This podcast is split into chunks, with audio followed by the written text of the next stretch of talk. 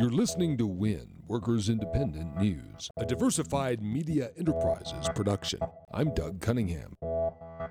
Writers Guild of America workers are taking a strike authorization vote April 19th through the 24th. Writers Guild boards on both coasts are also urging members of the union to vote yes on strike authorization against the Alliance of Motion Picture and TV Producers. Zoanne Clack is on the Writers Guild of America West board. We need to leverage the power that we have at the negotiating table so that we are able to get a fair deal when we go back. The Alliance of Motion Picture and Television Producers earned a record profit of $51 billion in the past year alone, but the union says the economic position of writers has declined sharply. The union is asking for 3% increases in minimums for writers, increases in health and pension plan payments from employers, and an increase in diversity and other gains. The employer said no to nearly all of it. Writers Guild West member Glen Mazzara.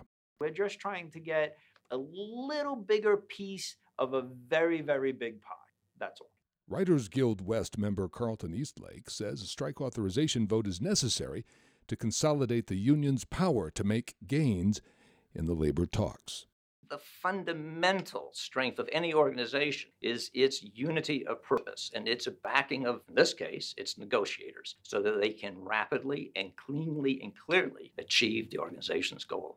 What has the Republican Congress and White House done for or to workers in their first 100 days? House Speaker Paul Ryan proclaimed they would help the unemployed, the sick, and educate the young. The AFL CIO says they worked to deprive 24 million Americans of health care, supported a budget plan that cut back on worker health and safety, cut meals on wheels, and cut education funding for kids with disabilities. Republicans in Washington also put a champion of corporate America on the Supreme Court. They failed to move on a $1 trillion investment in infrastructure to create jobs.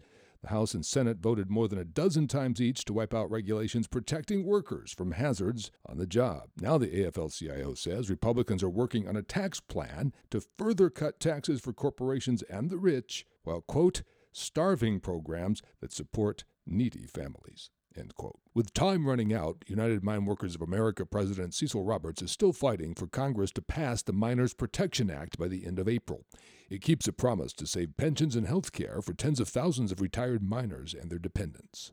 The longer Congress waits, the, the less money there is to fix this problem, and it's a shorter time frame to, to try to to fund the 1974 uh, pension plan.